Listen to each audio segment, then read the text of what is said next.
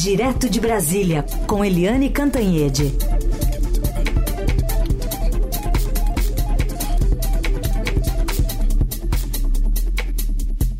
Oi, Eliane, bom dia. Bom dia, Raicen, Carolina, ouvintes. Bom dia, Eliane, bem-vinda. Bom, estamos aí na iminência de uma possível indicação né, do ministro da Justiça Flávio Dino para a vaga da ministra Rosa Weber lá no Supremo Tribunal Federal e do subprocurador Paulo Gonet para a Procuradoria-Geral da República. O quanto tem de aviso ou de é, organização em relação a indicações um jantar que ocorreu na quinta passada? Pois é, a melhor indicação de que vai ser o, o ministro da Justiça, né, o Flávio Dino, que vai ser o novo ministro do Supremo Tribunal Federal, é que o Flávio Dino foi chamado agora de manhã para uma conversa com o presidente Lula no Palácio da Alvorada, que é a residência oficial. Né? Então, é, de certa forma, confirmando as informações que chegaram ontem, o Flávio Dino já amanhece essa semana conversando com o presidente Lula na, no Alvorada. Então, o anúncio pode sair a qualquer momento. Os nomes do Flávio Dino para o Supremo e do Paulo Gonet para a Procuradoria-Geral da República foram uh, soprados, digamos assim, por Lula no jantar que ele teve com três ministros do Supremo na semana passada. Uh, foram os ministros Gilmar Mendes, Alexandre de Moraes e o, o Zanin, Luciano Zanin, que é o novo ministro indicado pelo Lula para o Supremo. Esse jantar foi exatamente para apagar um incêndio entre o Supremo e o governo federal, e particularmente o Palácio do Planalto, depois do voto do líder do governo, Jacques Wagner, naquela PEC, a proposta de emenda constitucional uh, do Senado, intervindo nos processos de votação do Supremo. Então, puxa, depois de tanto tempo, uh, devemos ter os dois nomes. Lembrando que Flávio Dino foi governador do Maranhão, foi muito tempo do é, PC do B, agora está no PSB de bola. Né, é um quadro importante e que abre uma boa discussão no, no governo se mantém o Ministério da Justiça e Segurança Pública ou se transforma esse ministério em dois, um de Justiça e um de Segurança Pública. É, no caso do Paulo Gonet, ele é o procurador é, do Ministério Público, né, o representante do Ministério Público Eleitoral, e ele foi é, muito importante, por exemplo, para a, a votação e a decisão da inelegibilidade do ex-presidente Jair Bolsonaro por oito anos. E ele é muito sério, muito respeitado, e foi indicação, inclusive, do próprio Gilmar Mendes e do próprio Alexandre de Moraes. Então, vamos ver. É, tá para ter o anúncio a qualquer momento. Liane, é curioso porque a gente vai ter mais Luizes do que mulheres na Suprema Corte do país, né? Fux, Faquim, Barroso e uma Rosa. é verdade. É, o Luiz é, tem o Luiz Fux, o Luiz Roberto Barroso. É, quem mais? Luiz né? Roberto. Né? Ah, é, é verdade. Indicados por um Luiz, né? também. O, agora vai ser um Luiz que vai indicar. É verdade. E apenas uma rosa. Então vai ficar 10 a 1 com saindo a Rosa Weber. Fica agora só uma ministra que é a Carmen Lúcia. E sai um nome da sucessão presidencial, né? Também. Bom, isso aí é outro porque é o Flávio Dino, de repente, vai lá para o Supremo. É... Exatamente. É. Menos um Flávio para a sucessão presidencial. Muito bem. Isso, né, Eliane, muita expectativa para qualquer instante isso acontecer, porque logo mais o presidente inicia, retoma viagens internacionais, é, inclusive nesse contexto, né, de hoje está sendo negociada uma extensão da, é, da, do cessar-fogo entre Israel e o Hamas, é o Catar que está fazendo isso, o presidente vai passar pelo Catar, mas antes vai se encontrar com o ditador da Arábia Saudita, Helene. Olha, é, realmente eu estou achando incrível a pouca repercussão disso na imprensa, porque essa viagem ao ditador é, Mohammed bin Salman, da Arábia Saudita, às vésperas da COP28, é muito estranha, gente. Primeiro, porque o Bin Salman é um ditador sanguinário. Foi ele né? Ele é o grande suspeito de ter matado um jornalista, esquartejado o corpo desse jornalista dentro de uma embaixada saudita, quer dizer, é de uma audácia enorme.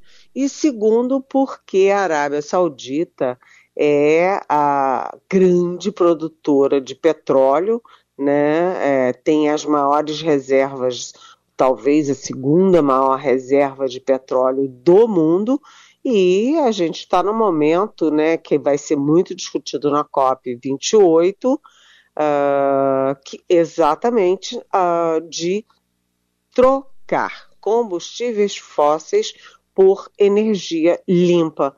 Lembrando que o Brasil tem a matriz energética mais limpa do mundo. Esse é um dos grandes trunfos do Brasil. Tem a Amazônia, tem a energia limpa, tem a Marina Silva, que é um ícone, e tem o presidente Lula, que é o brasileiro mais conhecido no mundo no meio político. Então, é estranho mas, enfim, é, o Lula, depois de dois meses de molho, porque ele operou o quadril e operou também é, os olhos, né, e ele não podia andar de avião, depois de dois meses, ele retoma as viagens internacionais, começando exatamente por Riad, que é a capital da Arábia Saudita, e tem esse encontro com Bin Salmão, que é a simbologia do petróleo, né? Bem, de qualquer jeito, ele vai ter quatro paradas. Ele, além de da Arábia Saudita, ele para no Catar, ele para nos é o, a cópia nos Emirados Árabes, que ele vai direto, e também tem uma passada, que é uma passada obrigatória, né, uh, na Alemanha, por causa da, da, do, do voo, longo voo, dá quase 20 horas de voo, Uh, então, o Lula também passa na Alemanha. Em todos esses quatro, essa, nessas quatro paradas, ele tem agendas, uh, pelo menos, bilaterais. Isso é importante, o Lula retomando aí a sua, seus giros internacionais.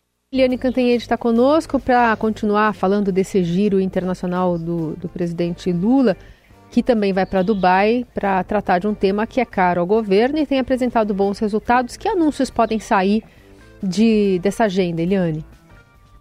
É, Carolina, o presidente Lula vai insistir na responsabilidade dos países ricos no financiamento da proteção das florestas dos países que têm bastante floresta e pouco dinheiro para cuidar delas. Então, o presidente vai cobrar essa responsabilidade dos países ricos que já destruíram as suas florestas para manter as florestas do mundo, mas isso tem que ter um financiamento e é isso que ele vai cobrar. O Lula também vai anunciar uma melhora, né, uma, uma, vamos dizer assim, uma meta ainda mais dura de, de contenção de gases de efeito estufos aqui no Brasil, vai é, é, aprofundar a meta brasileira né, e vai fazer anúncios também como, por exemplo, uh, eu conversei com a ministra de Ciência e Tecnologia, a Luciana Santos, na sexta-feira, e ela estava embarcando, porque antes da COP ela tem um encontro uh, na, na Uh, como é que é o nome? É, naquele no país do, do, do os Emirados ah, Árabes? Guerra do Vietnã. Ah, Guerra do Vietnã. Desculpa.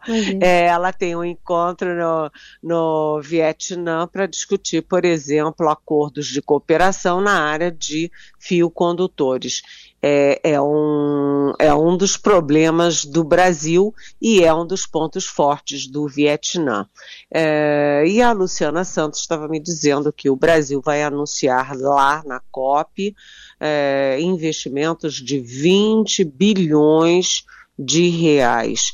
É, aqui dentro do Brasil, é, é, são 10 bilhões uh, com juros muito baixos, assim, de 2%, muito abaixo do mercado, para as empresas se comprometerem à redução uh, do, dos gases estufa, uh, e mais 10 bilhões do BNDES, sendo que 800 milhões desses 10 bilhões de reais serão a fundo perdido, ou seja, é, sem compromisso de devolução.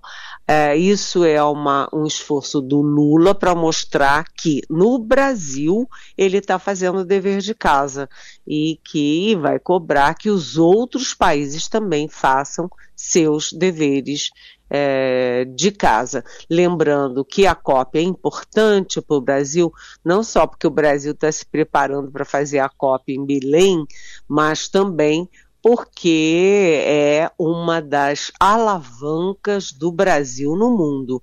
Uh, o Brasil não tem protagonismo político, econômico, muito menos bélico, mas o Brasil tem protagonismo sim quando o debate é ambiental. Então, o Lula vai com toda a força para a COP, mas, sinceramente, essa paradinha é, na Arábia Saudita para uma conversa com Bin Salman, sei lá, é o oposto. Eu acho que o, pelo menos o momento é inoportuno, né? Tratar de petróleo antes da COP que vai discutir exatamente energia renovável, né? Muito bem. Eliane, e o presidente Lula tem um convite por escrito agora para participar da posse de Javier Milei na Argentina. Ontem também teve encontro da futura chanceler argentina com o ministro brasileiro Mauro Vieira. A gente vai ouvir um trechinho do que disse a ministra, futura ministra Diana Mondino, que falou a jornalistas após a reunião com o chanceler brasileiro Mauro Vieira. Ela reafirmou interesse eh, de manter boas relações com o Brasil e outros países amigos e disse que é preciso fazer uma distinção entre diferenças ideológicas e políticas de governo. Vamos ouvi-la. Repito lo que en Argentina ya he repetido muchas veces, una cosa es la crítica de la ideología y otra la persona. Eso es totalmente diferente. Y tenemos que separar Estado de gobierno de personas. La parcería continuará lo mejor y lo más rápido que podamos. Invitamos a todos los presidentes de la región Invitamos también a mucha gente que ha manifestado interés y apoyo en Argentina y la relación va a ser excelente con todos. E agora, então, Helene, uma convi um convite direto para a persona do presidente Lula ir lá na posse. Pois é, é, é aquilo que a gente vinha falando na Rádio Eldorado, né? Durante a campanha, né, o Milley foi muito, até grosseiro com o presidente Lula, é, chamando Lula de comunista, de ladrão, que está na cadeia, etc. É, mas, por baixo dos panos, a campanha do Milley mandava recados tanto para a embaixada uh, do Brasil lá em Buenos Aires, como via embaixada argentina em Brasília aqui para a chancelaria. E o recado era exatamente esse: olha, isso é retórica de campanha, retórica de palanque, e campanha é campanha, governo é governo, candidato é candidato, presidente era, é presidente. Ou seja, desde a campanha, o Milley já vinha abrindo pontes. Só que depois da eleição, a coisa continuou ruim, porque o Lula simplesmente é, fez uma nota né, desejando sorte e sucesso ao novo governo da Argentina, sem citar o nome do Milley. Então, aí o Milley é, é, aquele jeitão meio absurdo, o Lula também fez birra e a coisa estava indo ruim. E o pior é que tem o Bolsonaro no meio, porque o Milley ligou pessoalmente para o Bolsonaro, convidou o Bolsonaro que vai com a turma dele, inclusive, com o governador de São Paulo, Tarcísio Gomes de Freitas, para posse. Mas agora a, a chanceler, a futura chanceler, vem ao Brasil, isso é um gesto importante, se encontra com o nosso chanceler Mauro Vieira e traz por escrito uma carta convite para o Lula ir à posse dia 10 de dezembro. E essa carta uh, começa exatamente com meu prezado Lula. Então, é, Estado é Estado, governo é governo, e o Brasil é importante para a Argentina e a Argentina é importante para o Brasil, ponto.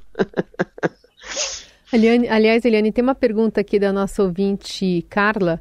Ela escreveu: Os argentinos mal elegeram um novo presidente já estão se sentindo enganados por ele, porque prometeu uma relação bem mais conflituosa aí com o Brasil, por mais que é, não que seja uma boa promessa, digamos assim, em termos econômicos, pensando no país, mas ele já não está cumprindo uma promessa de campanha. Pois é, Carla, é, é aquela coisa, né? A persona candidato e a persona presidente. Né? É, o Milley prometeu milhões de coisas na campanha que ele sabia que não ia poder cumprir. Por exemplo, é, romper com a China. A China é o maior aliado, né, o maior parceiro comercial da Argentina. Aliás, da Argentina, do Brasil e da maioria dos países da América Latina. É, ele não tem condições de romper com a, com a, China, não tem condições de romper com o Brasil e não tem condições de tirar a Argentina do Mercosul. Né? Então é aquela história é, ele radicalizou é, para capitalizar a irritação do eleitorado brasileiro, é, argentino com o peronismo, com o governo que está aí, e agora ele vai cair na real, ou seja, agora acabou o discurso e ele tem que arregaçar as mangas e cuidar dos interesses da Argentina. Tratar bem o Brasil é cuidar do interesse, dos interesses da Argentina. Isso aí. Lula e Bolsonaro, que não estiveram juntos numa posse em 1 de janeiro, podem estar juntos numa posse no mesmo ano, em 10 de dezembro. É, Eliane, e essa semana que vai ser do Congresso aí uma, de uma pauta cheia, mas os presidentes das duas casas devem acompanhar o presidente Lula também nessa viagem, né? É, pauta muito cheia essa semana, por quê? Porque na semana passada, com aquele embate todo entre Supremo e Congresso, né, particularmente o Senado Federal, três pautas importantes para o Fernando Haddad não foram finalizadas. Então ficaram, sobraram para essa semana. A gente vê que a gente está chegando em dezembro, né? Dezembro está aí batendo as portas. Isso significa que o Congresso e o Supremo entram em recesso. Está todo mundo correndo contra o tempo. As três pautas muito importantes entre outras, são a taxação das apostas esportivas, taxação dos fundos especiais e taxação dos offshores, que são as empresas em paraíso fiscal. Então, é, brigam, brigam, brigam. É, é como a Argentina e o Brasil, né? Brigam, brigam, brigam, mas na hora do vamos ver, é, pinta a responsabilidade. Vamos ver como é que isso fica é, com o presidente fora, inclusive com uma comitiva que tem muitos parlamentares, como você diz, Heisen. Muito bem. Acompanharemos esses, esses dois lugares aí, especialmente o Congresso, viagem do presidente ao exterior, também com a Eliane Cantanhede ao longo da semana por aqui. O podcast da Eliane, né, dessa conversa que a gente tem diariamente aqui, você ouve em qualquer plataforma digital. É só mandar a busca e também a sua pergunta, se você quiser fazer como a Carla hoje. A hashtag é Pergunte para Eliane nas redes sociais ou o nosso WhatsApp. Obrigada, Eli. Boa semana. Boa semana. Beijão. Tchau.